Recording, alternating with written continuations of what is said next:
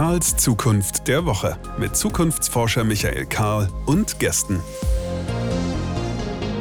Willkommen zurück. Hier ist Karls Zukunft der Woche. Das ist der Podcast oder, ich muss mich immer selber korrigieren, die Plattform, auf der Menschen miteinander ins Gespräch kommen sollen und wir führen sie miteinander ins Gespräch, um über Zukunft zu reden und äh, Bilder auszutauschen davon, was wir eigentlich erwarten und Bilder auch davon auszutauschen, was wir eigentlich wollen.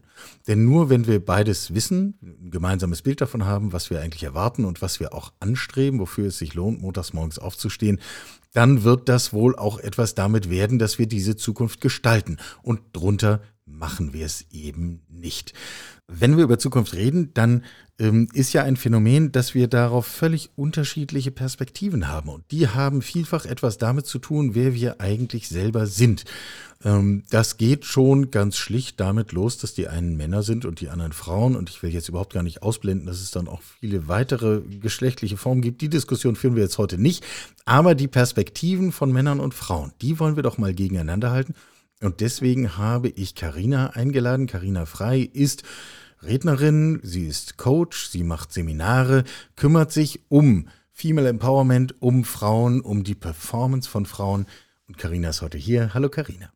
Hallo, schön, dass ich da sein darf. Ich fühle mich sehr geehrt, dass du heute hier bist.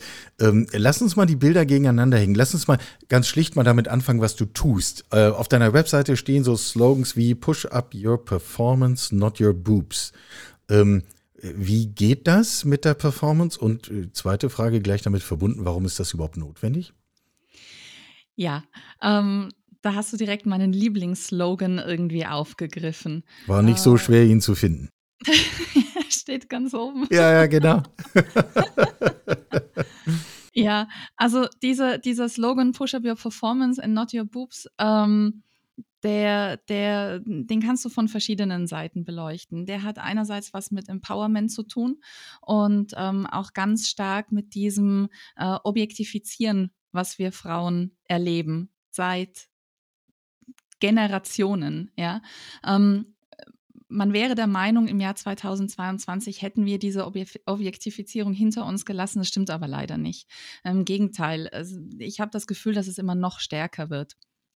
Ähm, das ist so in unseren Köpfen verankert von Kindheit an, dass es wirklich schwer fällt, da hm, rauszubrechen. Also als Kind wird uns Mädchen schon beigebracht, ähm, aufs hübsche Kleidchen zu achten. Ist es erstrebenswerter, hübsch auszusehen, äh, als irgendwie auf Bäume klettern zu können.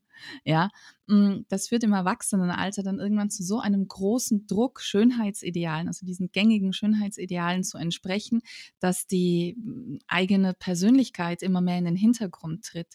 Äh, Aussehen wird wichtiger, als was man wirklich kann, als, als Wissen, als Leistung, als Können. Und ähm, ja, Frauen werden dadurch halt zwangsläufig irgendwann we als weniger fähig wahrgenommen, ja, ähm, und dafür aber mehr emotionaler und irrationaler.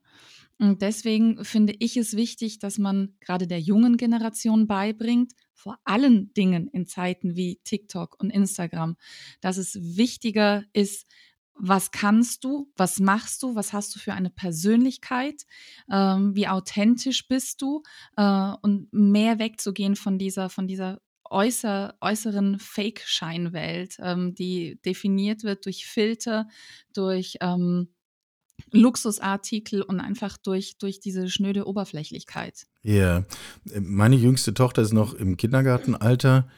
Ähm, man versuche mal, ihr was zum Anziehen zu kaufen, was nicht rosa ist. Also das ist, äh, da stößt man sehr schnell an Grenzen. Wie durchbricht man das? Weil das eine ist ja, dass es eine Gesellschaft gibt, die objektifizieren will. Das andere sind Frauen, die sich dann diesen Schuh ja offensichtlich auch noch anziehen. Genau. Sie bekommen es ja so vorgelebt. Ja, also das hat was mit Male Gaze zu tun und Female Gaze. Ich weiß nicht, ob dir die Begriffe, ähm, ob dir das was sagt, was der Male Gaze ist. Das ist der typisch männliche Blick, der kommt aus der Schauspieler, aus der Filmbranche eigentlich. Ich bin ja gelernte Schauspielerin. Und der Male Gaze ähm, kann von verschiedenen Blick, Winkeln aus äh, stattfinden. Also erstens der Regisseur, ja, der durch seinen männlichen Blick eben filmt, der Kammer oder Anweisungen gibt, der Kameramann, der durch seinen männlichen Blick äh, dementsprechend das Objekt in Anführungsstrichen, die Frau einfängt. Und der Zuschauer, ja, der dann durch seinen männlichen Blick dieses männlich geprägte eben ansieht. Und ähm, dieser Male Gaze findet in unserer Gesellschaft einfach hm, zu einem sehr, sehr großen Teil statt. Ähm, wie du bereits gesagt hast, wenn du einkaufen gehst, dann äh, sind in der Mädchenabteilung rosarot, äh, Glitzer, äh, Teddybären, was auch immer, Einhörner und bei den Jungs hängen dann die coolen NASA-T-Shirts zum Beispiel, wo ich mir denke, warum kann meine Tochter kein NASA-T-Shirt anziehen oder warum gibt es keine Superhelden-Shirts für Mädchen? Ja, warum werden wir immer auf Herzchen und Glitzer und Einhörner äh, reduziert?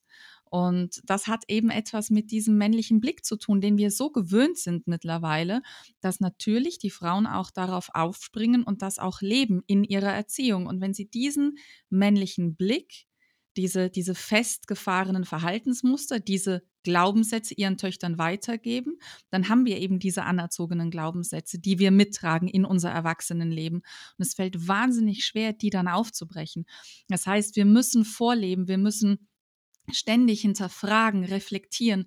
Ist das in Ordnung so? Ist das, ist das tatsächlich richtig so, dass wir immer noch zwischen rosa und blau unterscheiden? Ist es immer noch richtig, dass Mädchen aufs Aussehen, auf hübsch sein getrimmt werden und die Jungs dann eher von klein auf schon in so eine, ähm, ja,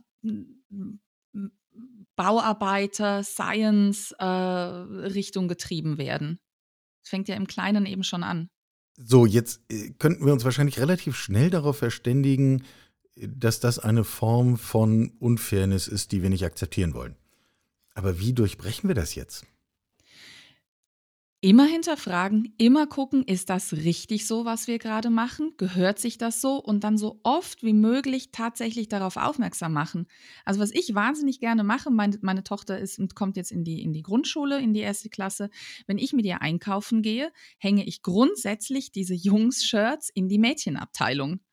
Ja, also wenn da irgendwo eben, also momentan sind diese NASA-Shirts einfach über, überall. Absolut. überall äh, präsent, die nehme ich und hänge sie in die Mädchenabteilung, weil mich das nervt. Ja, also man, man muss diese Muster aufbrechen und ähm, ich kaufe mit meiner Tochter sehr viel Klamotten oder vor, hauptsächlich Klamotten, die eben nicht rosa sind, die nicht diesem gängigen Mädchenklischee entsprechen und erkläre ihr das auch jedes Mal. Und sie sieht es mittlerweile auch selber. Also sie, die sieht das auch und sagt, ne, das ist keine typische Mädchenfarbe, das ist keine typische Jungsfarbe. Ich sage, nein, natürlich kannst du auch ein blaues Shirt anziehen, ähm, wo Rock'n'Roll draufsteht. Warum denn nicht?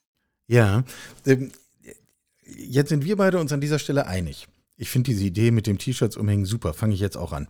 Ähm, hm. äh, wenn du Vorträge hältst, und diese Botschaft sozusagen unter die Frauen bringen willst ähm, und, und wie so ein Feuer anzünden willst. Was, was ist die Reaktion, die du bekommst? Wie oft hörst du, okay, cool, ja, das machen wir? Und wie oft hörst du, na, das ist doch in 2022 kein Problem mehr? Also das ist in 2022 kein Problem mehr, höre ich selten. Was ich sehr oft höre von Frauen ist, ich kann das nicht. Das traue ich mich nicht darf ich das überhaupt? Das würde einem Mann nie einfallen, dieses darf ich das überhaupt? Für Männer ist selbstverständlich, die wollen irgendetwas und handeln danach. Ähm, ein, typisches Beispiel aus der Erwachsenenwelt, äh, Männer fordern Gehalt, Frauen bitten darum. Das ist natürlich auch wieder Anerziehungssache. Ne? Dieses, diese übertriebene Höflichkeit, die Frauen haben, dieses ständig Bitte sagen, dieses ständig Entschuldigen für Banalitäten. Ne? Also Frauen entschuldigen sich ja generell die ganze Zeit. Entschuldigung, dürfte ich bitte mal stören? Entschuldigung, ich hätte da eine Frage. Entschuldigung, könnten wir vielleicht auch mal, ja, also dieses ständige im Konjunktiv sprechen.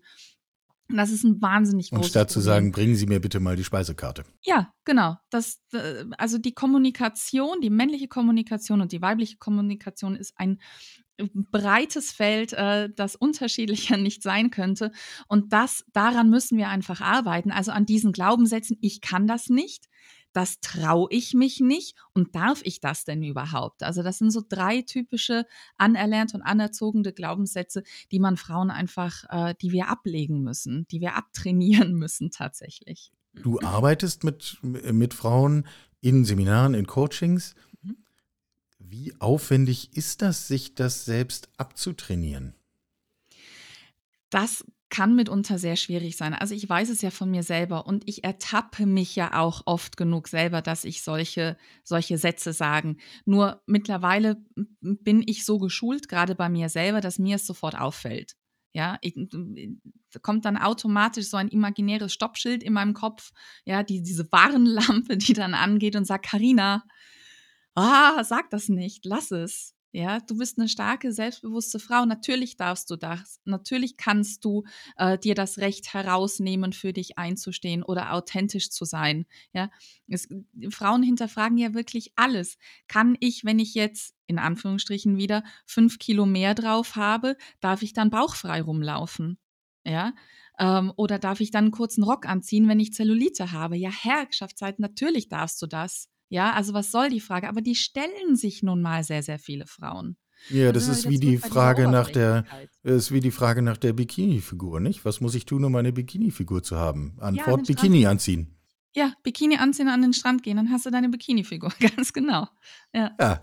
Ja. Aber es ist tatsächlich schwierig, das aus den Köpfen rauszubekommen. Natürlich, wenn du, wenn du mit so einem Wissen aufgewachsen bist, äh, wenn du über Jahrzehnte nichts anderes vorgelebt bekommen hast, nicht nur von der eigenen Mutter, sondern auch von der Gesellschaft, dann ist es natürlich sehr, sehr schwer, da rauszukommen. Guck dir mal die Werbeplakate an. Da sind nicht so viele dicke Frauen drauf ja, wenn man von dick überhaupt sprechen kann. Die sind retuschiert, die sind perfekt bis ins kleinste Detail. Und wenn du das dann siehst, wenn du damit 24-7 zugeballert wirst, auf Instagram, auf den Werbeplakaten, äh, äh, im Fernsehen, bei der TV-Werbung, überall, dann natürlich fragst du dann beim Blick in den Spiegel, bin ich richtig so, wie ich bin? Ist das eigentlich okay oder muss ich an mir arbeiten? Was ja im Rahmen auch gar nicht verkehrt wäre, an sich zu arbeiten. Das gilt ja für Männer ganz genauso. Ähm, jetzt wollen wir ja gemeinsam in die Zukunft schauen. Hast mhm. du den Eindruck, dass, ähm, dass wir alle gemeinsam, Männer wie Frauen, mit diesem Missverhältnis vorankommen? Oder stagnieren wir? Oder wird es eigentlich gerade schlimmer und wir bewegen uns wieder rückwärts? Ja, das ist eine sehr gute Frage. Ähm aus meinem Empfinden heraus bewegen wir uns gerade rückwärts, also stagnierend bis Rückwärtsbewegung. Das ist ein bisschen schwierig. In vielen Bereichen geht es sehr gut voran. Es gibt viele Frauen, die mittlerweile gelernt haben, zu sagen, was sie möchten, als Leaderinnen voranzugehen und neue Wege zu bestreiten und sehr gute Role Models zu sein. Ähm, auf der anderen Seite muss ich tatsächlich sagen, machen wir Frauen uns diesen Weg des Feminismus, der Emanzipation, des Female Empowerment auch so ein bisschen selber kaputt. Ja, äh, ich gebe dir ein Beispiel. Dieses Beispiel ähm, ist nicht sehr populär. ich ja? bin gespannt. Ähm, wenn wir jetzt beim Wording bleiben, ja. äh, dann haben wir ja gerade dieses Gender, diese Gender-Diskussionen, ne? dass mhm. wir immer die weibliche Form mitsprechen. Ne? War ein großes Problem. Ich habe ja gerade mein erstes Buch rausgebracht. Du bist ja hier schon erfahrener Autor. Ich weiß nicht, wie du es in deinem Buch hast. Wir haben nicht gegendert. Ich habe äh, gegendert. Wir, du hast gegendert, gut. Wir haben nicht gegendert. Wir haben die weibliche und die männliche Form immer abwechselnd genannt. Mhm. Also wenn wir im ersten Satz von Unternehmerinnen gesprochen haben, haben wir im zweiten von Unternehmern gesprochen. Aber wir haben nicht diese äh, Sternchen Binnen-I-Dings gemacht. So, darum geht es aber gar nicht. Also auf der einen Seite wollen wir eben, dass die weibliche Form Frauen in der Sprache genannt werden und dementsprechend auch gehört werden. Ja, da sind wir uns einig. Ja. Auf der anderen Seite gibt es aber eine Bewegung, die fordert, dass man zum Beispiel den Satz Frauen, die menstruieren, nicht mehr nennen darf, sondern man soll jetzt sagen Personen, die menstruieren. Also das heißt, da werden die Frauen rausgestrichen. Das, das geht so in zwei völlig unterschiedliche Richtungen. Und da ist halt die Frage, was wollen wir denn? Wollen wir denn jetzt, dass die Frauen mehr genannt werden, immer genannt werden, um sprachlich eine Gleichberechtigung hinzubekommen, indem beide Formen genannt werden? Oder wollen wir eine Gleichberechtigung, indem wir weder die männliche noch die weibliche Form nehmen, indem wir es einfach neutral halten und Personen sagen? Verstehst du, was ich meine? Absolut, absolut. Äh, das ist ja auch eine komplizierte und in Teilen wirklich sehr aufgeladene Diskussion, die wir hier erleben. Ähm, mir erscheinen beide Sichtweisen total logisch und nachvollziehbar und ich weiß auch immer nicht, wie man sie zusammenbringen soll, weil auf der einen Seite, ähm, ich nutze in allen meinen Veröffentlichungen grundsätzlich diesen Binnen-Doppelpunkt und gendere damit die Sprache, weil ich das für wichtig halte, das ähm, sichtbar zu machen. Äh, gleichzeitig kann ich das Anliegen von, von Transpersonen und absolut nachvollziehen zu sagen, wir wollen bitte auch in der Sprache mit wahrgenommen und sichtbar gemacht werden. Wie man das jetzt einfach zusammenbringt, ähm, weiß ich auch noch nicht. Äh, lass uns mal auf diese äh, die Frage von Rückschritt oder Stabilität oder Fortschritt äh, nochmal eingehen. Also in Deutschland ist es ja jetzt so, dass unsere Bundeskanzlerin seit einigen Monaten wieder männlich ist man sollte meinen, wir hätten ausreichend weibliche Role Models in der Politik gesehen. Gleichzeitig wissen wir, was äh, Annalena Baerbock im Wahlkampf passiert ist. Und da war sie nun wahrlich nicht die einzige Frau. Und das war in, in Teilen wirklich unterste Schublade. Da kann man doch fast mutlos werden, dass wir gar nicht vorankommen, oder? Ja, gebe ich dir absolut recht. Da gebe ich dir absolut recht. Es ist wahnsinnig schwierig. Äh, Frauen müssen immer noch kämpfen, ähm, um um äh, ihre Stellung zu halten. Das hat sehr viel mit, mit Angst, mit männlicher Angst in dem Fall zu tun. Also dieses Schlechtmachen des anderen, ähm, weil sich Männer natürlich ein bisschen äh, gefährdet sehen ja, in ihrer Macht, in ihrem Status, in ihrer Männlichkeit tatsächlich. Äh, kann ich den Männern nur raten, ähm, ihr braucht keine Angst zu haben. Äh, lasst es bleiben, ja, euch nimmt niemand. Ihr werdet, ihr werdet kein Stück eurer Männlichkeit verlieren, indem ihr Frauen unterstützt. Ähm, aber ja, ich, ich, kann dir dabei pflichten, dass man den Mut so ein bisschen verlieren könnte, wenn man das, wenn man das sieht, was passiert. Ähm, das heißt aber nicht, dass wir aufgeben sollten. Ne? Ja, das also dürfen also, wir ja sowieso nicht, das ist ja, ja. klar. Ähm, nun arbeitest du mit Frauen, ähm, hältst, äh, machst Female Empowerment, ist, ist das große Schlagwort auch von deinen Vorträgen. Müssten wir nicht viel mehr mit Männern arbeiten?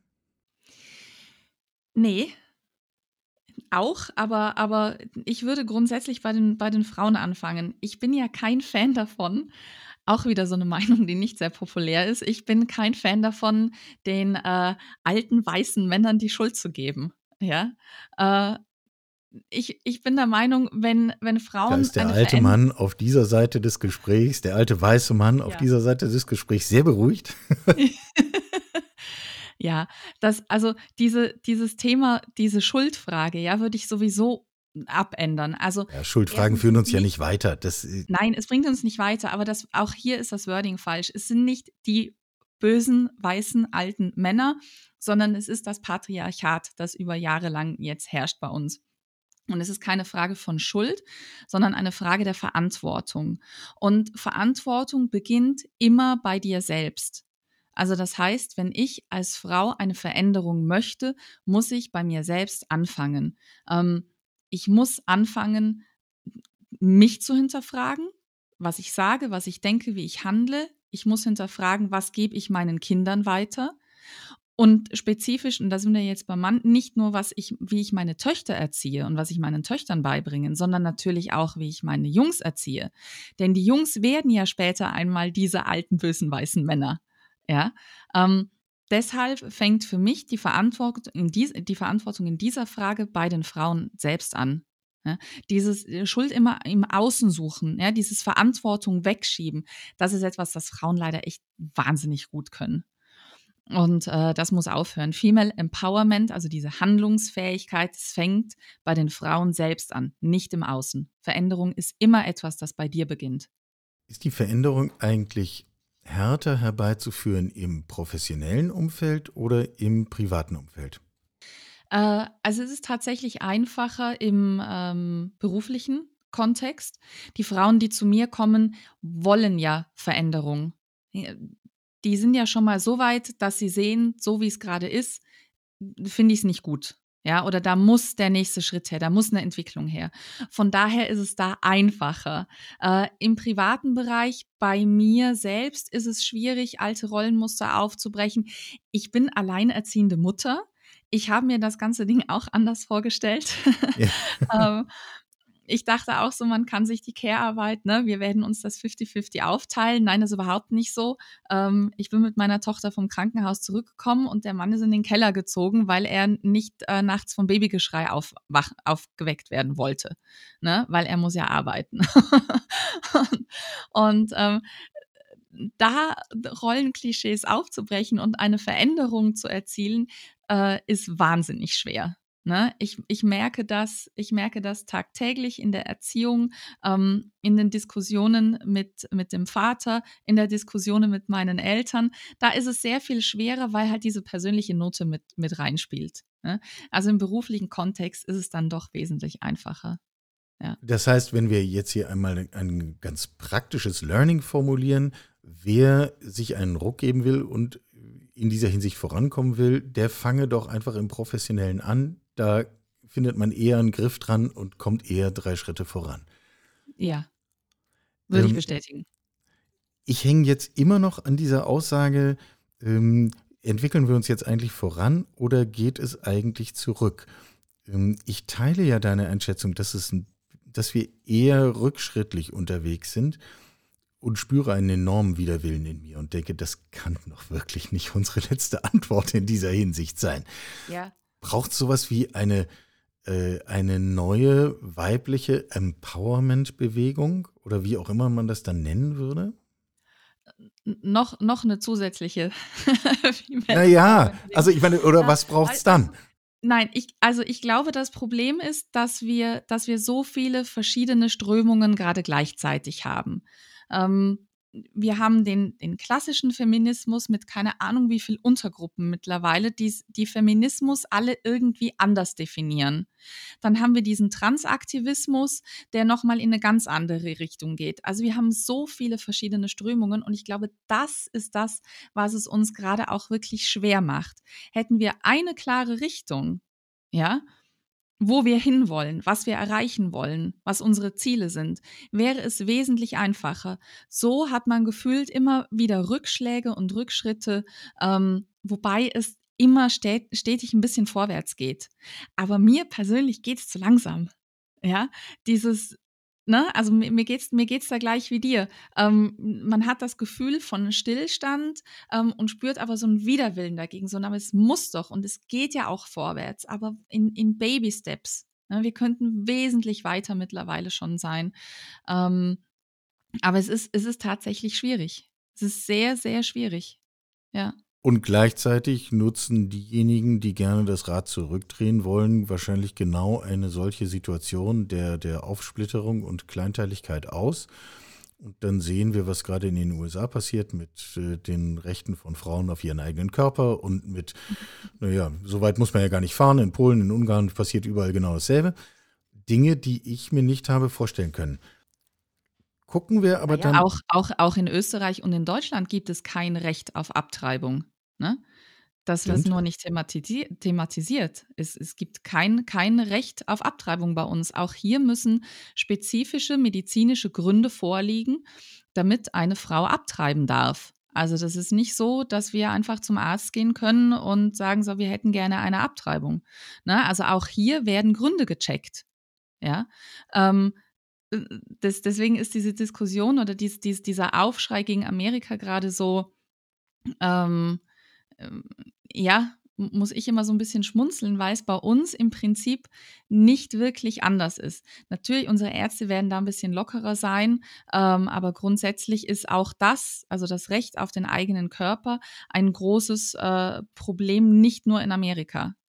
Ja, in Deutschland ist Abtreibung schlicht strafrechtlich verboten und bleibt eben nur in manchen Ausnahmefällen straffrei. Das ist alles, was wir haben und jetzt mal völlig unabhängig davon, wie ich Abtreibung an sich ethisch bewerte, mir als Mann würde das als Recht auf meinen eigenen Körper nicht reichen, um es mal ganz schlicht zu formulieren. Und da sind wir wieder genau beim Anfang bei der Frage, was formulieren eigentlich Männer und was formulieren eigentlich Frauen. Schauen wir nach vorn. Wohin führt uns das? Was braucht es, damit wir in zehn Jahren sagen können, na, zwischendurch war es eine irgendwie durstige Strecke, aber jetzt sind wir doch erheblich weiter und kommen zu sehr viel zivilisierteren und äh, fairer ausgestalteten Verhältnissen? Ja, Frauen werden wesentlich stärker lernen müssen, für sich einzustehen. Sie werden mehr in die Handlung kommen müssen, als nur darüber zu sprechen. Ja, es, es ist sehr viel, sehr viel Blabla, sehr viel, wir reden, reden, reden, reden, aber es gibt keine wirkliche konkrete Handlung danach. Also dieses, dieses Wording, von dem wir vorher gesprochen haben, das ist ein Anfang. Ja, das ist aber noch kein Empowerment. Ne? Also die Handlung ist entsprechend, was wir tun. Und Frauen werden anfangen müssen, tatsächlich sich gegenseitig stärker zu unterstützen. Also diese sprichwörtliche Stutenbissigkeit ablegen müssen, die immer noch vorherrscht. Ähm, wir werden einfach uns gegenseitig stärker unterstützen müssen und ähm, dann können wir eine Art von Gleichberechtigung äh, erzielen. Bei Männern funktioniert dieses Unterstützen wunderbar. Äh, Männer heben sich gegenseitig, also wenn wir jetzt von der Karriere sprechen, Männer unterstützen sich gegenseitig, ja, unterstützen, dass der andere die Karriereleiter erklimmt, weil er weiß, dass ihn der oben nachholen wird. Was machen Frauen? Frauen stellen sich auf der Karriereleiter gegenseitig ein Bein. Das ist der Unterschied zwischen Männern und Frauen. Die ja? einen kommen hoch, die anderen nicht. Sich, die helfen sich, die machen Räuberleiter, um die Karriereleiter zu erklimmen. Und Frauen reißen sich gegenseitig noch runter, weil sie äh, ja so diesen angeborenen Neidfaktor einfach haben. Auch den bekommen wir als Kind schon mit.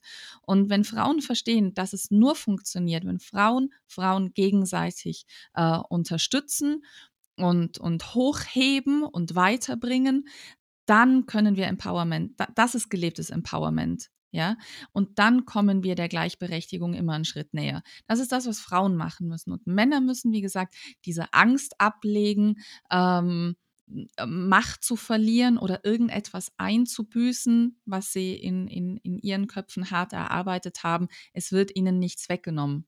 Ja, also es kann für beide Seiten einfach nur besser werden, wenn man lernt, aufeinander zuzugehen und ähm, ja, möglichst viele Meinungen und äh, äh, Blickwinkel und Richtungen zuzulassen. Jetzt machen wir es doch mal ganz praktisch. Ähm, gesetzt Menschen würden so nett sein, uns zuzuhören bei diesem Podcast. Ich hoffe immer, dass das der Fall ist. Ähm, manchmal sind Menschen so nett und teilen uns das auch mit. Was können wir denen ganz praktisch mitgeben? Was soll die Frau, die uns jetzt zuhört, ganz praktisch tun, um vom Reden ins Handeln zu kommen? Mhm. Produkte von Frauen kaufen, äh, Frauen unterstützen, indem sie, also wenn jetzt die beste Freundin eine Geschäftsidee hat, ja, diese Idee unterstützen und sagen, ja, das ist gut, wie kann ich dir helfen? Kann ich dir beim Design deiner Website helfen? Kann ich dir helfen, den Laden einzurichten? Äh, also wirklich diese ganzen praktischen Dinge. Äh, Bücher kaufen von Frauen, Rezensionen schreiben. Äh, du kannst dich ja immer, du als Konsument und diese Welt funktioniert nun mal über Konsum. Ja, wir sind eine, eine, eine konsumgeile Welt, wenn man es so nennen darf. Und ähm, man kann sehr, sehr viel über diesen Konsum einfach regeln. Ja, das heißt, wenn ich mich entscheide, äh, kaufe ich jetzt ein Buch über äh, weiß ich nicht, ähm, Digitalisierung, kaufe ich dann das Buch des Mannes oder kaufe ich das Buch der Frau, dann kaufe ich das Frauenbuch. Ja, ähm, ich schreibe Rezensionen darüber, wie gut es mir gefallen hat. Ich teile es auf Social Media. Ich klicke auf die Herzchen, kommentiere, hey, hast du super gemacht, finde ich total stark von dir. Solche Sachen. Frauen in der Care-Arbeit gegenseitig unterstützen. Ja, das ist auch ein wichtiger Punkt. Also wenn eine Freundin gerade ein Kind bekommen hat, diese Frau unterstützen. Und zwar nicht mit netten Ratschlägen, ja, du solltest dem, dem, dem Kind, jetzt ist viel zu heiß, ne, zieh dem mal das Jäckchen aus oder das Kind braucht eine Mütze oder irgendwie solchen Quatsch. Nein, äh, Essen vorbeibringen, gerade in den ersten Wochen nach der Geburt, äh, im Haushalt mithelfen. Also Dinge, wo Frauen leider immer noch ganz oft alleine dastehen. So kann man Frauen wirklich konkret unterstützen. Also immer gucken, wo ich statt ähm, einer hohlen Phrase tatsächlich mit einer Handlung helfen und unterstützen kann. In welcher Form auch immer. Gibt es hohle Phrasen, die du schon nicht mehr hören kannst? ja, jetzt sieht's jetzt, ich übersetze mal deinen Blick. Wie viel Zeit haben wir in diesem Podcast? Ach Gott, ich, ich habe ich hab so viele, so viele hohle Phrasen in meinem Leben schon gehört, dass ich, ich, ich kann es dir, ich kann es dir gar nicht alle, ich kann es dir und will ich auch gar nicht übergeben. Äh, ähm, wenn, ich, wenn ich mir wünschen könnte, äh, welchen Satz oder, oder welches Thema ich nicht mehr hören kann und nie wieder hören möchte, dann ist es ähm, alles, was mit After Baby Body zu tun hat. Sag einen Satz ich, mehr. Ich, naja, also wenn Frauen ein Kind bekommen haben, ja, und dann sind wir wieder bei dieser optischen, bei dieser optischen Schönheitsgeschichte, ist das das erste, was man, auf das man irgendwie guckt, wie sieht der Körper danach aus? Ja. Mhm. Also alle Celebrities, guck dir mal diese ganzen, diese ganzen Zeitschriften an, hast du immer, äh, XY hat vor zwei Wochen ein, ein, Kind bekommen und präsentiert jetzt ihren freshen After Baby Body. Wow, äh, drei Monate nach der Geburt ihres fünften Kindes ist der Sixpack zurück. Ja, also dieses After-Baby-Body-Gequatsche, alles, was dazugehört, ich kann es nicht mehr hören und ich möchte dieses Wort und alle Phrasen, die damit verbunden sind, äh, streichen. Ein für alle Mal. Das, das, das ist, also, das ist das, was mich am meisten wirklich stört. Und da schließt sich ja der Kreis zu unserem Gespräch, weil das ist ja genau so eine Falle, wie Frauen sich gegenseitig runterziehen. Anstatt hm. sich mit wichtigen Fragen zu beschäftigen, wie wie geht's dem Kind oder wie geht's mir selber, wie teilen wir unsere Arbeit auf, Stichwort, was macht der Mann da unten im Keller, was hat er da verloren, wie du vorhin erwähnt hast. Ähm, das wären ja wirklich wichtige Fragen, mit denen man sich beschäftigen könnte. Äh, die Tatsache, dass sich äh, der Körper einer Frau im Zuge von Schwangerschaft und Geburt verändert, nun, äh, wer es noch nicht weiß, Überraschung. Ja, das ist so. Ja, und es ist auch völlig in Ordnung. Absolut. Und es ist auch in Ordnung, wenn Frauen hier graue Haare bekommen, so wie ich meine Strähne hier vorne.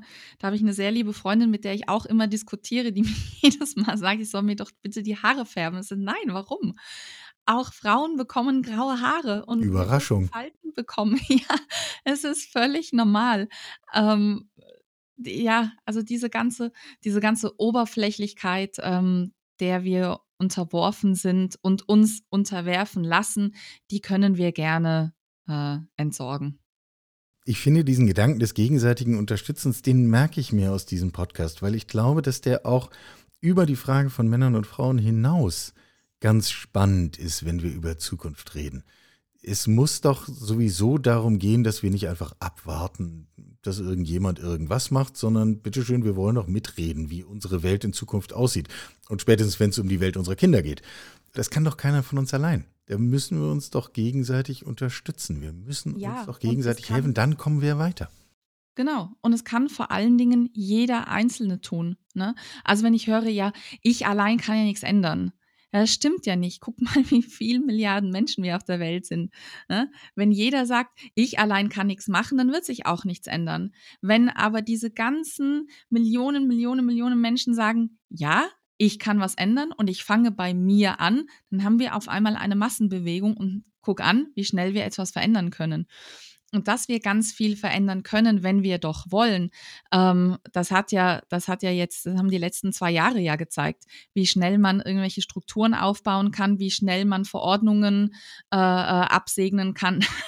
hat es auf einmal geklappt wie am Schnürchen. Ne? Bei anderen Dingen diskutiert man seit zehn Jahren und es passiert einfach nichts. Also wenn der Wille da ist, dann kann man sehr wohl was ändern. Und jeder kann bei sich selber anfangen. Und dann haben wir wirklich eine große Bewegung.